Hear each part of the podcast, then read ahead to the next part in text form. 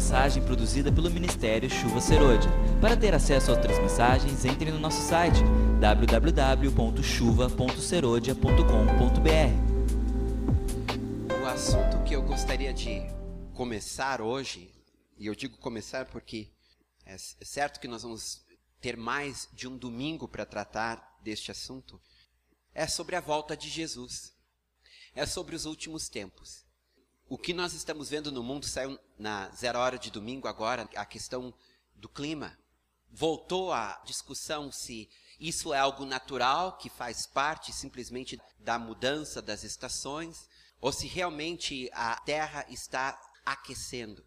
Se isso é resultado do abuso do homem, ou se é uma modificação natural que está ocorrendo na Terra.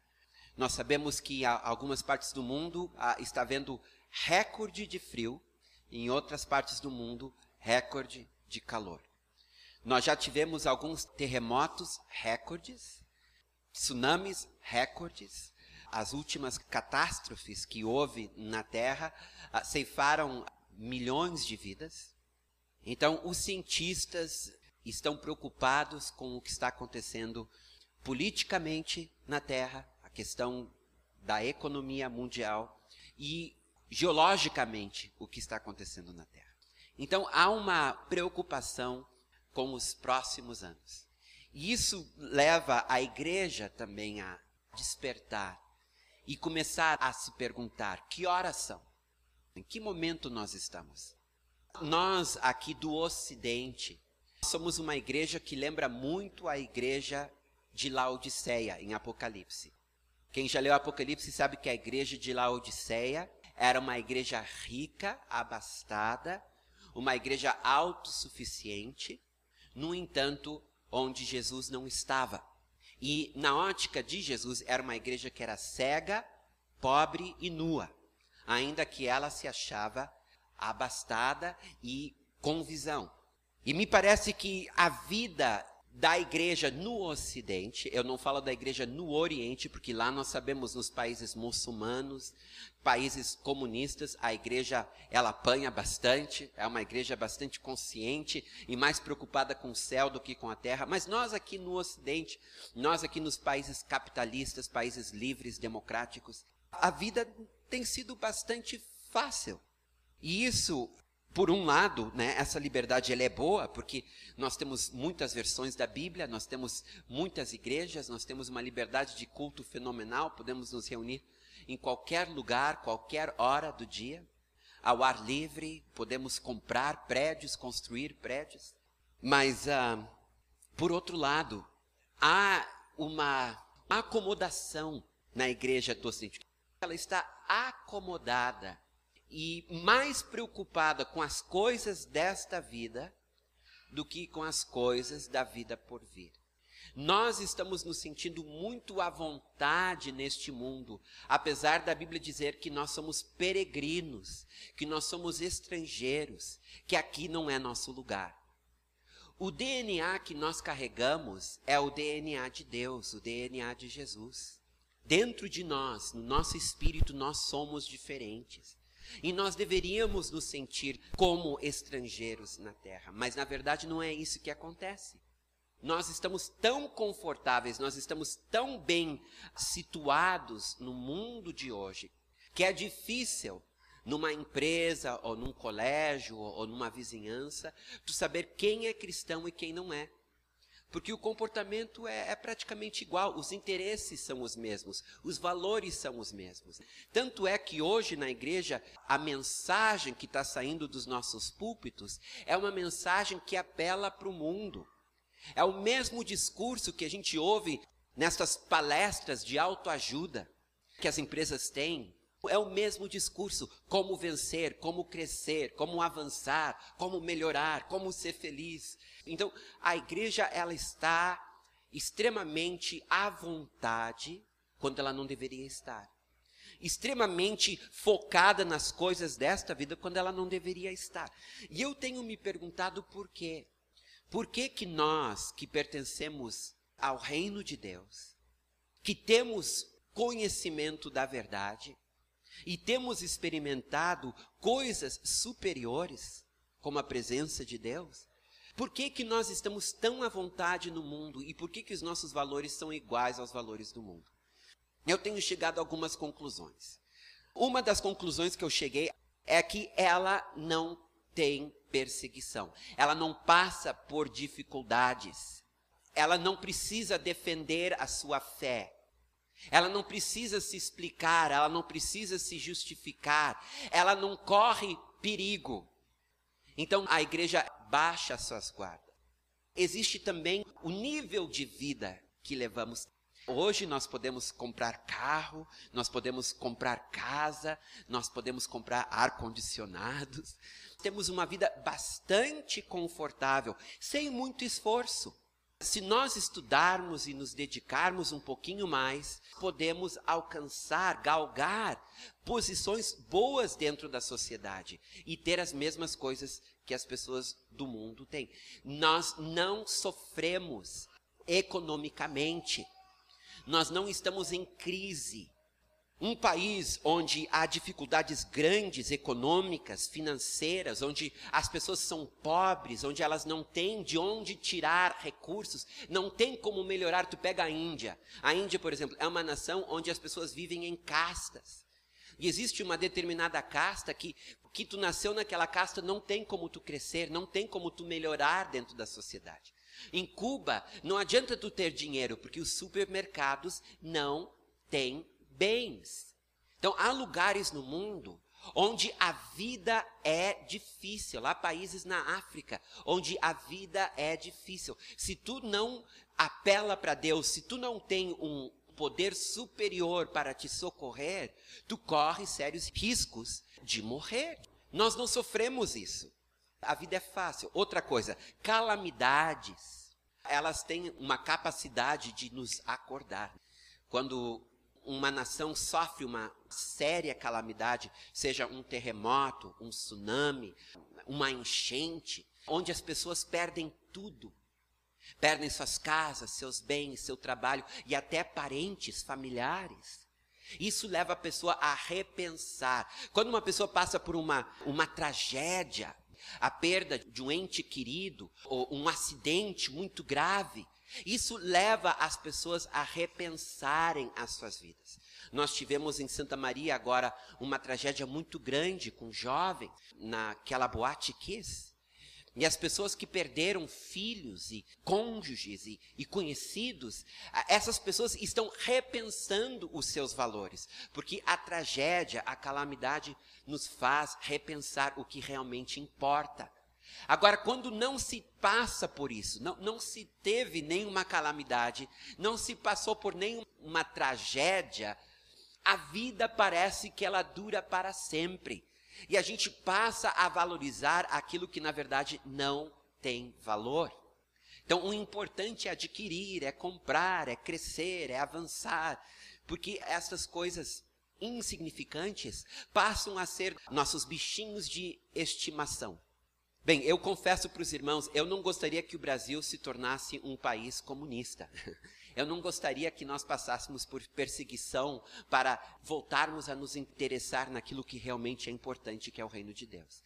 Eu não gostaria que o Brasil passasse por uma dificuldade financeira e econômica que nos levasse a precisar a nos voltar para Deus. Eu não gostaria que o Brasil passasse por uma calamidade, ou nós individualmente passássemos por uma tragédia tamanha que nos fizesse a nos voltar para Deus. Então, de que forma nos levar a reavaliar os nossos valores? De que forma fazer com que voltemos a pensar naquilo que realmente importa, que é eterno?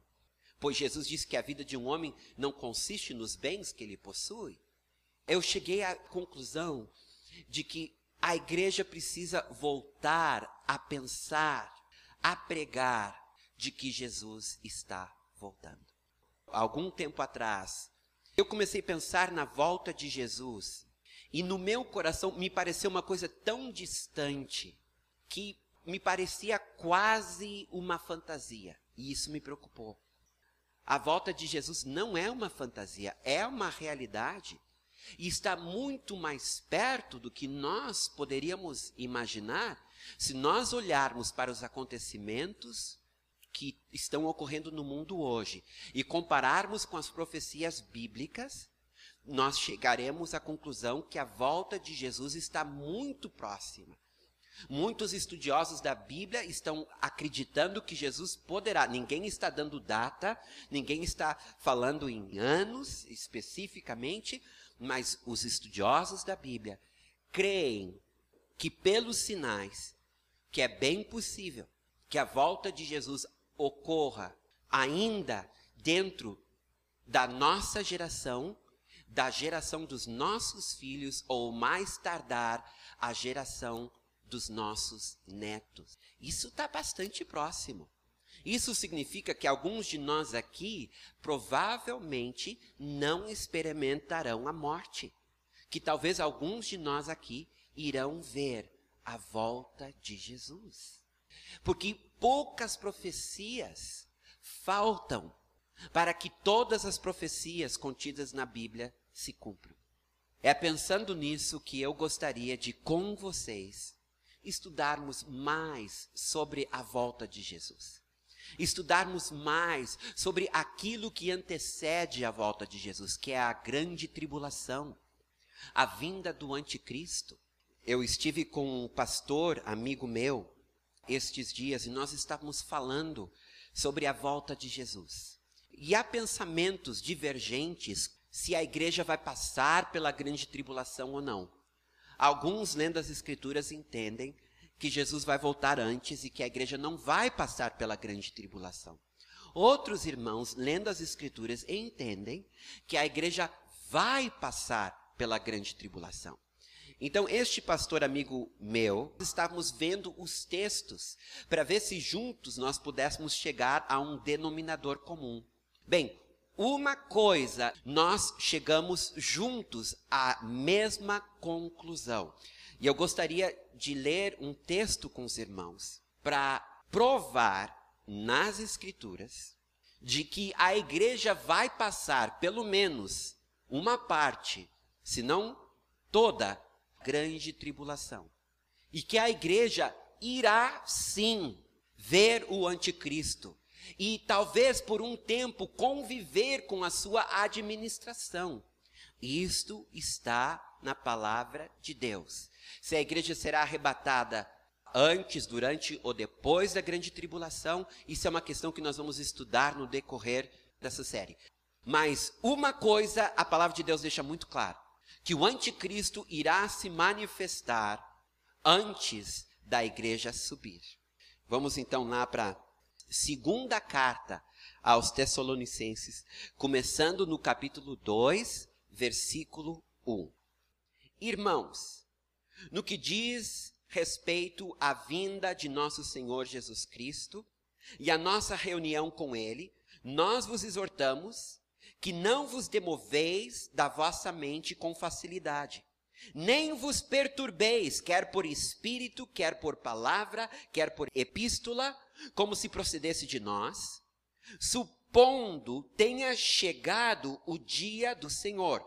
Versículo 3: Ninguém de nenhum modo vos engane, porque isto não acontecerá sem que primeiro venha a apostasia e seja revelado o homem da iniquidade, o filho da perdição, o qual se opõe e se levanta contra tudo que se chama Deus ou é objeto de culto, a ponto de assentar-se no santuário de Deus, ostentando-se como se fosse o próprio Deus.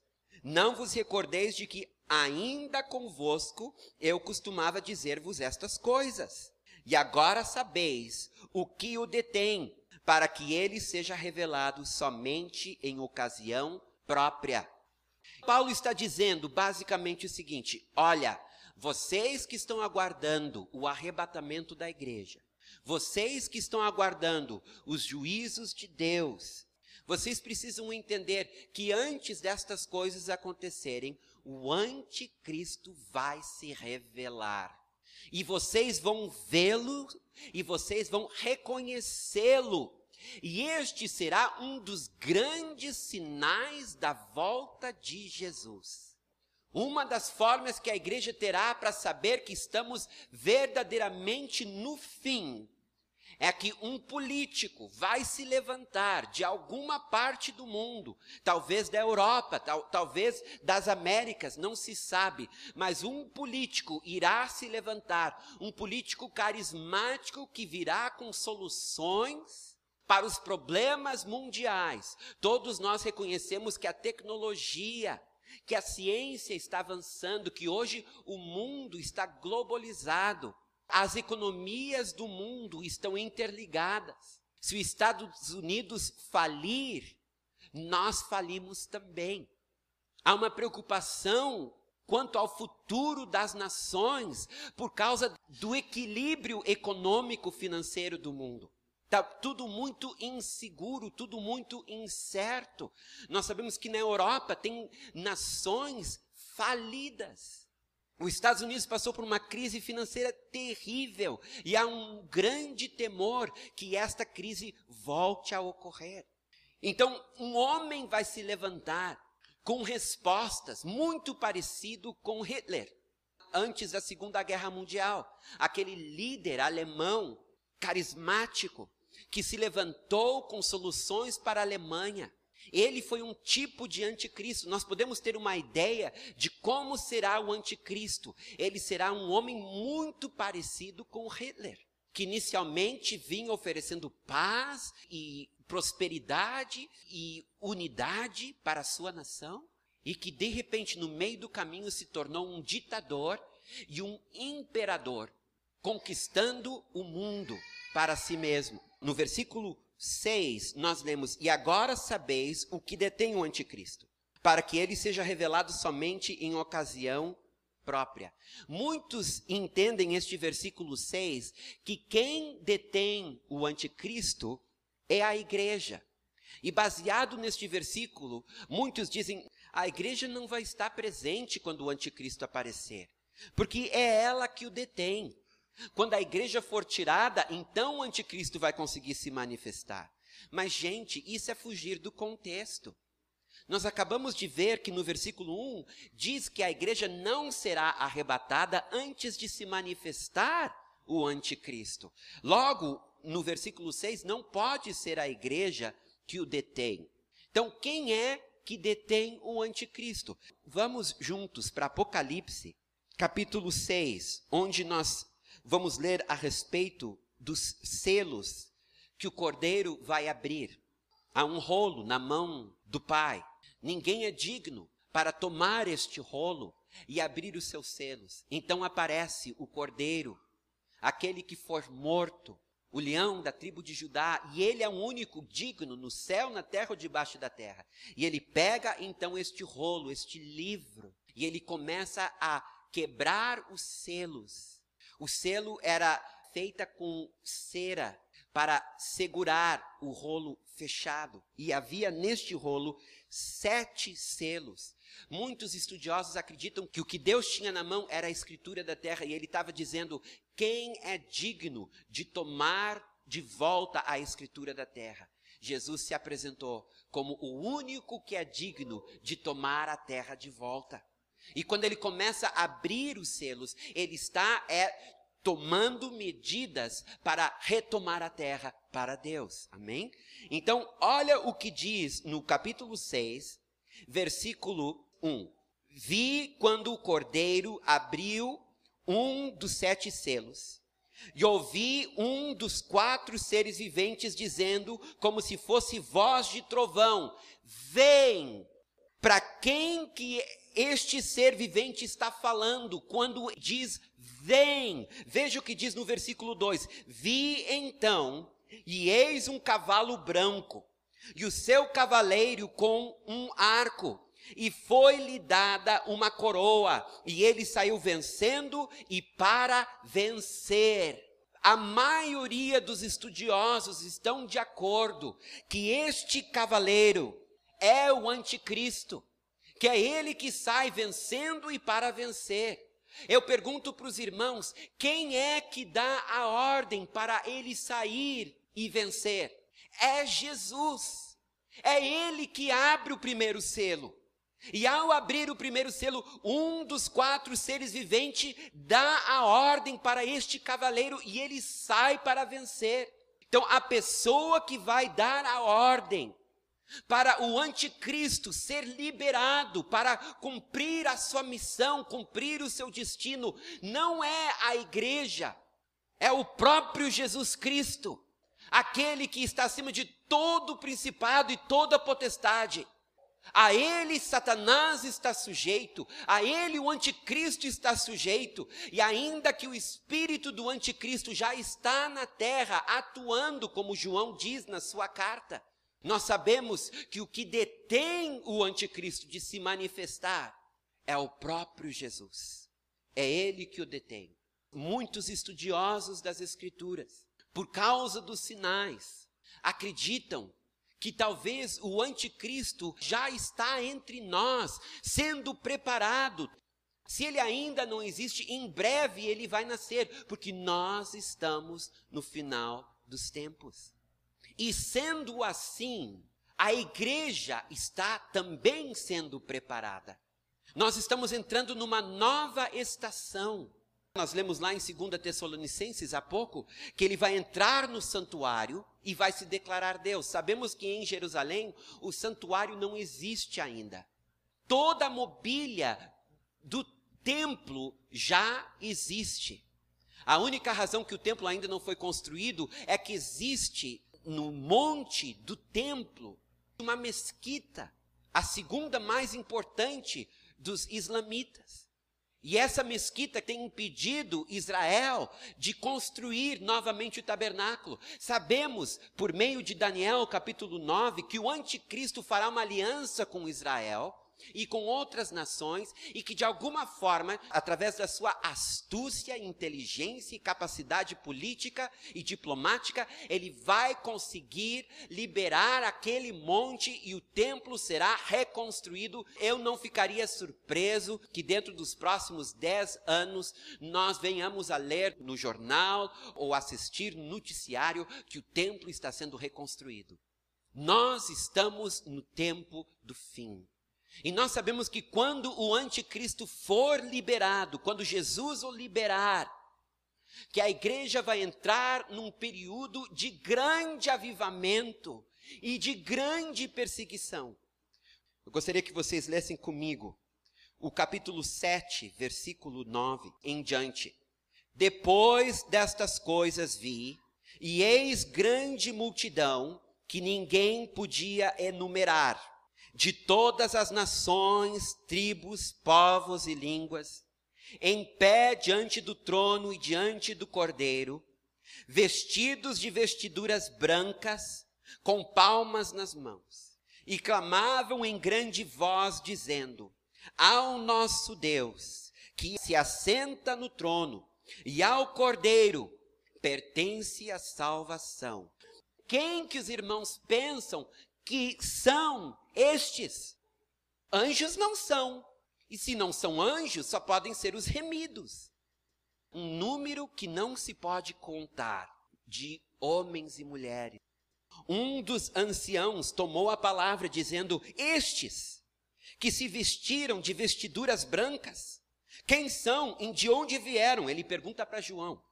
Versículo 14: Respondi-lhe, meu senhor, tu o sabes. Ele então me disse: São estes os que vêm da grande tribulação, lavaram suas vestiduras e as alvejaram no sangue do Cordeiro. Razão porque se acham diante do trono de Deus e o servem de dia e de noite no seu santuário. E aquele que se assenta no trono estenderá sobre eles o seu tabernáculo. Jamais terão fome, nunca mais terão sede, não cairão sobre eles o sol, nem o ardor algum, pois o cordeiro que se encontra no meio do trono os apacentará e os guiará para as fontes de água da vida, e Deus lhes enxugará dos olhos todas as lágrimas. Aleluia! É a igreja, vocês não concordam comigo? Mas tem um problema aqui, meus irmãos. É aquele versículo 14, onde diz: São estes os que vêm da grande tribulação, Alguns estudiosos da Bíblia dizem, então não pode ser a igreja, porque a igreja não vai passar pela grande tribulação. Tudo bem. Quem são? Se não é a igreja, quem são? São aqueles que vão se converter durante a tribulação. Amém? Mas não são a igreja? Jesus tem duas noivas? Então no céu, Jesus terá a igreja e mais esse número incontável de homens e mulheres que serão amados como a igreja sem ser a igreja não faz sentido. É a igreja. E se a igreja está presente na grande tribulação, então nós precisamos reavaliar o nosso papel nesses dias. Duas coisas este texto nos revela. Primeiro, um grande avivamento, maior do que qualquer coisa que este mundo já viu, maior do que Pentecostes, lá em Atos 2 maior do que o grande despertamento nos Estados Unidos, o primeiro ou o segundo, maior do que a reforma wesleyana, maior do que o movimento pentecostal do início do século XX, que espalhou a igreja por todo o mundo. Estamos falando de um avivamento onde o número de pessoas que vão se converter não se pode contar. Mas esse texto também nos diz que é uma população constituída de mártires, de pessoas que sofreram por amor a Jesus e que ele irá secar as suas lágrimas. Então, meus irmãos, o que que aguarda a igreja num futuro próximo? Uma mudança drástica na política mundial. A liberdade que nós temos hoje e usufruímos hoje, ela tem seus dias contados. E em algum momento, ou nós, ou os nossos filhos, ou os nossos netos, vão conhecer as dificuldades que os nossos irmãos hoje já enfrentam em países muçulmanos e comunistas. Vai chegar um momento que nós vamos ter que escolher. E daí que vem a grande apostasia. Porque há um número muito grande de cristãos hoje no mundo inteiro que servem a Jesus porque não há preço a pagar. É fácil, está na moda, não tem prejuízo, só tem ganho. É uma propaganda enganosa. Vem para Jesus, que Ele vai resolver todos os teus problemas, e tu te tornarás rico e próspero, e tu serás feliz. Tudo isso é verdade, mas Jesus diz: e com perseguição vivemos uma janela de oportunidade para nos prepararmos para o que está por vir. Dizem que na Rússia, antes do regime comunista tomar a Rússia, que o Espírito Santo começou a falar para as igrejas: saiam da Rússia pessoas que ouviram em profecia que deveriam abandonar suas casas, que deveriam pegar seus pertences e fugirem da Rússia, porque algo estava para acontecer, ninguém sabia o que era. Muitos irmãos ouviram e obedeceram e se mudaram, alguns para o Brasil, alguns para os Estados Unidos e para outras partes da Europa. Quando entrou o comunismo, aqueles que não ouviram, aqueles que não obedeceram, ficaram presos. Eu acredito, irmãos, que o Espírito Santo está falando e ele está dizendo: é tempo de se prepararem, é tempo de se consagrarem, é tempo de reavaliarem os seus valores. Neste tempo de bonança, vocês estão, na verdade, no meio do olho do furacão. Tivemos duas grandes guerras no século XX. Infelizmente, nenhum de nós lembra disso, porque ou não existíamos ou éramos bebês quando isso aconteceu. Não lembramos das dificuldades, das perdas, da tristeza que foi. Eu quero incentivar os irmãos a irem para o YouTube e procurarem documentários sobre a Primeira Guerra e sobre a Segunda Guerra, para ver o que foi estes dois fenômenos mundiais que nós não temos nenhuma lembrança. Irmãos, já aconteceu. E estamos caminhando talvez para uma terceira grande guerra mundial. De uma hora para outra tudo pode mudar. E muitos estudiosos acreditam que esta grande apostasia será resultado de ofensa. Irmãos na fé que irão se ofender com Deus por causa das lutas e das dificuldades e das mortes e das perseguições, porque eles foram vendidos um evangelho enganoso de prosperidade, de felicidade, e quando as coisas ficarem difíceis, vão optar por negar Jesus ao invés de sofrer. É tempo de nós nos prepararmos para o que está por vir. A minha expectativa é que o Espírito de Deus mude o nosso coração e nós venhamos a nos arrepender da nossa acomodação, da nossa indiferença e que nós venhamos a acordar desta sonolência e voltarmos ao Senhor. Amém? Uma mensagem produzida pelo Ministério Chuva Serôdia. Para ter acesso a outras mensagens, entre no nosso site www.chuva.serodia.com.br.